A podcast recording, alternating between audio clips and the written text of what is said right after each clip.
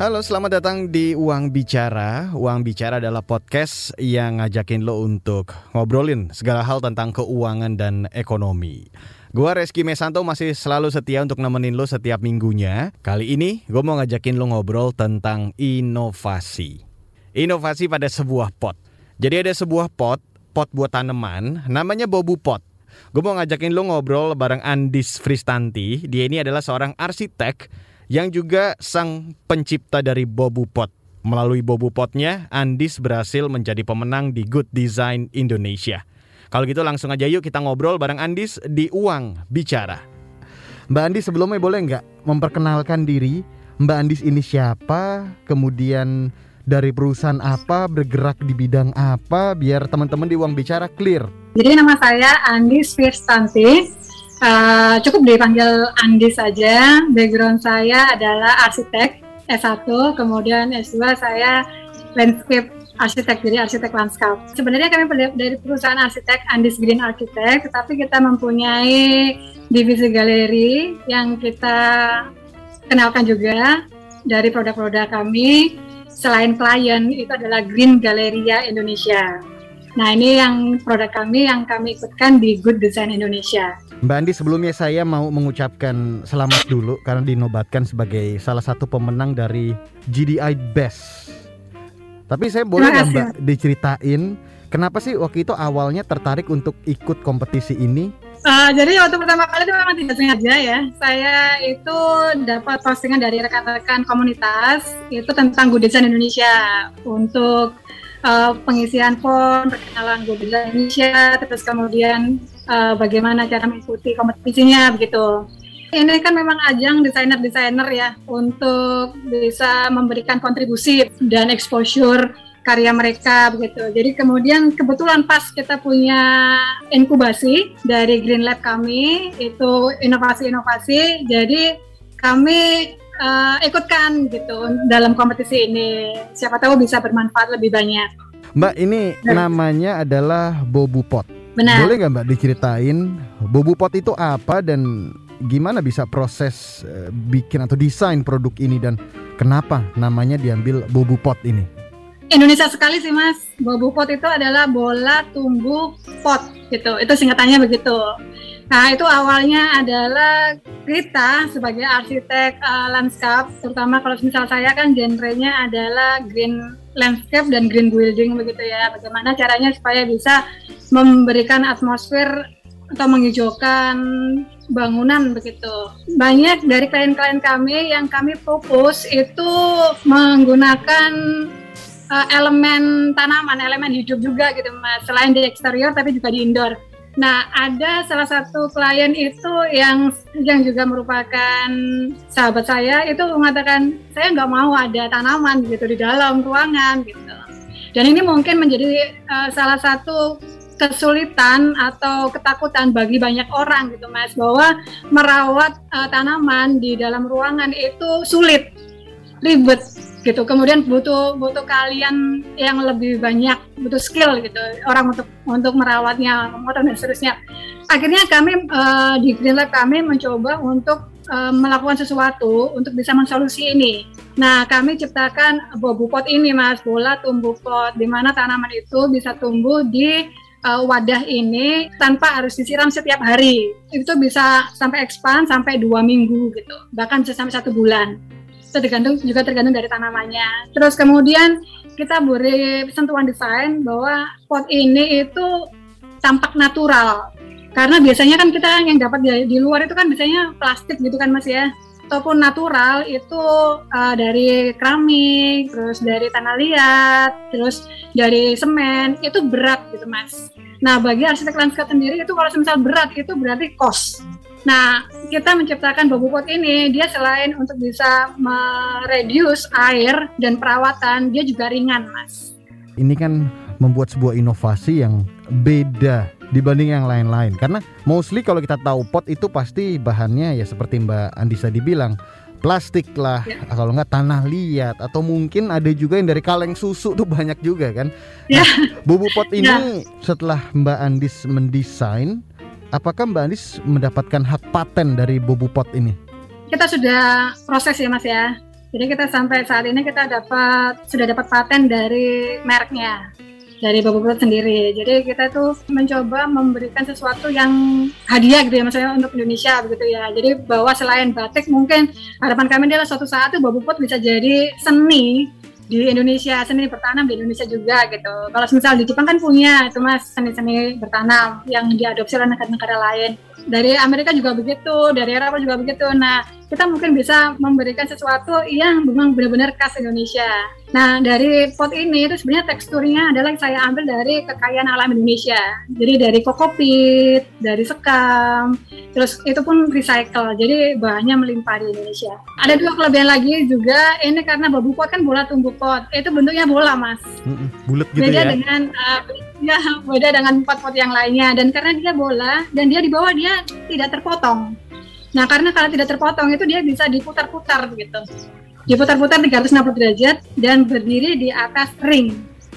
Ring ring kayu gitu. Jadi itu sesuatu yang menambah keunikan dan dari sisi arsitek mungkin kalau misalkan untuk kalangan teman-teman interior ini bisa menjadi style green style interior begitu. Tadi Mbak Andi juga Ya. sempat sebutkan bahwa eh, punya beberapa hal yang positif adalah tidak perlu disiram setiap hari. Ini bisa dua minggu sekali, tergantung dengan Ya. tanamannya. Dibuatnya dari bahan-bahan recycle, mas. Tapi Ya. boleh nggak diceritain keunikan yang lain atau mungkin inovasi yang mainnya yang ingin ditonjolkan dari bobu pot ini, Mbak? Jadi yang ditonjolkan adalah yang pertama adalah bentuknya, Mas. Bentuknya adalah unik, berbentuk bola. Nah, itu sebenarnya dalam produksi juga itu agak sedikit tantangan untuk produsen sebenarnya. Karena itu kan uh, moldingnya dia mesti harus nggak nggak standar gitu. Itu yang pertama. Bentuknya karena bentuknya bola, terus kemudian dia berbeda dari yang lainnya. Karena yang lainnya biasanya kalau pot itu kan terpotong di bawah. Kemudian air itu dia akan keluar dari situ dan itu menimbulkan becek, Mas di bambu pot sendiri itu dia ter- tidak terpotong, jadi air tidak bisa keluar, dia bisa menampung air. Terus kemudian yang ketiga itu dia menggunakan ring donat, jadi dia bisa diputar 360 derajat. Uniknya lagi, ini bambu pot ini bisa digunakan untuk semua tanaman. Kan orang-orang kan rata-rata kalau misalnya pengen hemat energi, pengen minim perawatan, itu kan mereka menggunakan kaktus ya mas ya. Bambu pot ini bisa kaktus, bisa tanaman-tanaman yang lain juga, bahkan tanaman basah pun juga bisa. Berarti ini sebetulnya Jadi- cocok ya sama eh, momen-momen seperti sekarang kan ini semenjak pandemi kan lagi in lagi nih Mbak tanaman Mbak. Ada janda bolong, alterium dan segala macam gitu. Apakah produk ini atau bobu pot ini sudah diproduksi secara massal atau sudah dipasarkan? Ya kita mulai memasarkan secara luas mas ya.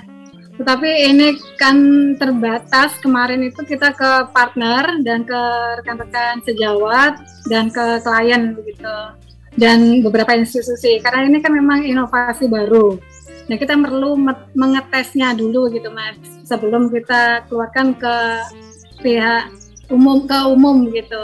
Sebelum bobu pot ini mungkin boleh diceritain produk-produk inovatif yang pernah Mbak Andis buat. kita bikin kontainer kita bikin pot itu namanya ketupot mas jadi ketupot itu inspirasi dari ketupat jadi ketupat yang dibentuk jadi, jadi kita pilih kita pilihkan materialnya terus kemudian uh, kita jadikan pot terus kemudian ada lagi juga yang kita buat itu memang namanya itu adalah bola tumbuh kombinasikan antara tanah dan sabut kelapa yang kemudian kita ikat tapi kalau misalnya itu adalah pot-pot yang mungkin memang harus disiram setiap hari. Nah itu menjadi salah satu tantangan kami. Itu adalah proses perjalanan kami menciptakan bobu pot ini gitu. Bagaimana caranya supaya orang itu oke, ini indah, ini bagus, tapi juga tidak membuat saya re- repot gitu. Desain produk seperti apa sih sebetulnya yang sekarang di sektor yang sedang Mbak Andis jalani ini yang kemudian menjadi tren atau digemari saat ini dan ke depannya itu trennya seperti apa Mbak? Nah, trennya sebenarnya karena saat ini dan mungkin ke depannya juga itu sesuatu yang sehat, eh, seperti makanan sehat juga ya. Jadi sesuatu yang sehat, lingkungan yang sehat, kemudian interior yang sehat, terus bangunan yang dia bisa mengaklimatisasi dengan sehat juga tanpa bantuan dari aktif desain, tapi lebih diperbanyak pasif desain. Arahnya mungkin nanti arahnya ke sana, Mas. Itu dia Andis Fristanti, seorang arsitek yang membuat Bobu Pot. Dan melalui Bobu Potnya dia berhasil menjadi pemenang dari Good Design Indonesia. Obrolan gue bareng Andis nggak habis sampai di sini aja. Karena di bagian selanjutnya, gue mau ngajak Andis untuk ngobrol tentang tantangan dan how to survive di tengah pandemi seperti sekarang. Jadi jangan ke mana-mana, tetap di Uang Bicara.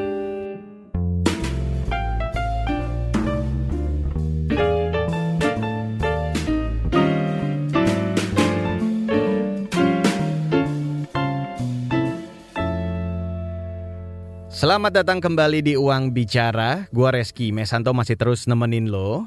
Di episode kali ini kita lagi ngobrol bareng Andis Fristanti, seorang pemenang dari Good Design Indonesia yang menciptakan Bobu Pot. Ya udah, gak perlu berlama-lama, kita lanjut lagi yuk ngobrol bareng Andis di Uang Bicara. Uh, Bobu Pot ini ini kan lebih ke interior design sebetulnya ya.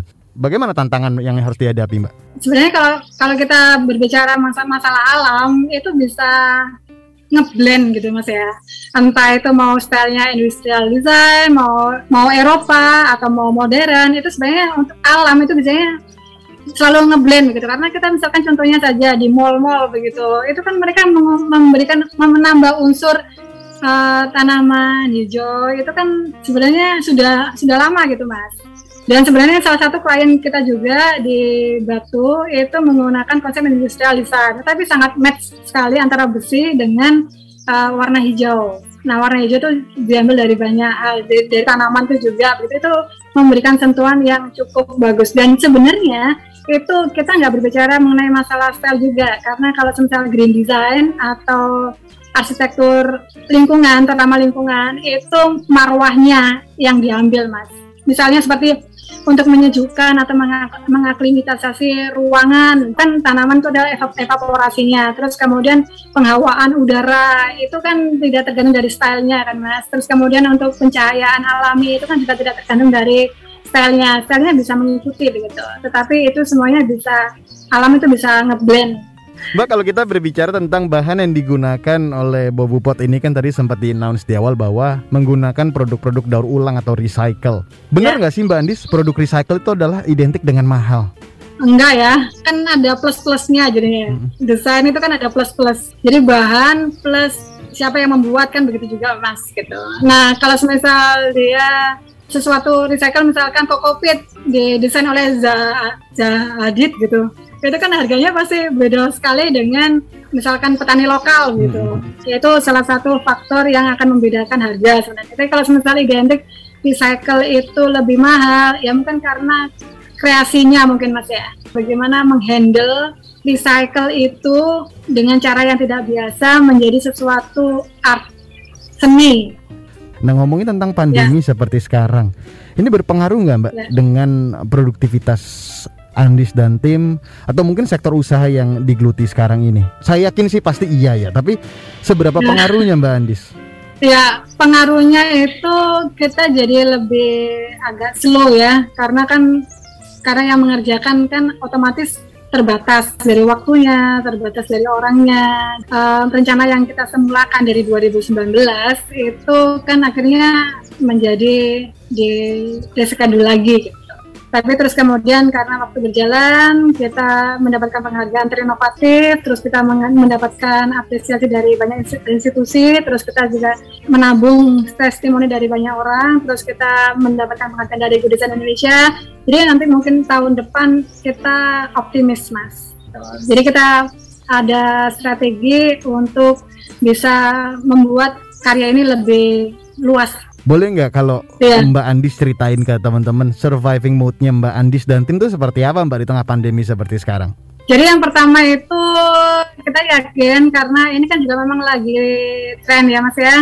Kemudian yang kedua itu adalah ini itu uh, lifetime produk lifetime. Jadi bisa digunakan sekarang, nanti besoknya dan dia akan terus bercerita begitu kalau misal sekarang nih uh, Mas punya satu yang besar pendek nantinya satu tahun atau dua tahun lagi Mas mungkin akan ceritakan gitu ke temannya ini sudah panjang loh ini sudah bagus dan itu itu jadi strategi bercerita itu yang kita kedepankan jadi bukan strategi untuk pameran dan seterusnya tetapi strategi lebih ke bercerita itu Mas. Jadi lebih ke tangible gitu. Itu hal-hal yang mungkin tidak dipikirkan oleh banyak orang gitu mas. Terus kemudian kita perbanyak testimoni yang untuk bisa satu orang ke orang lain dan seterusnya.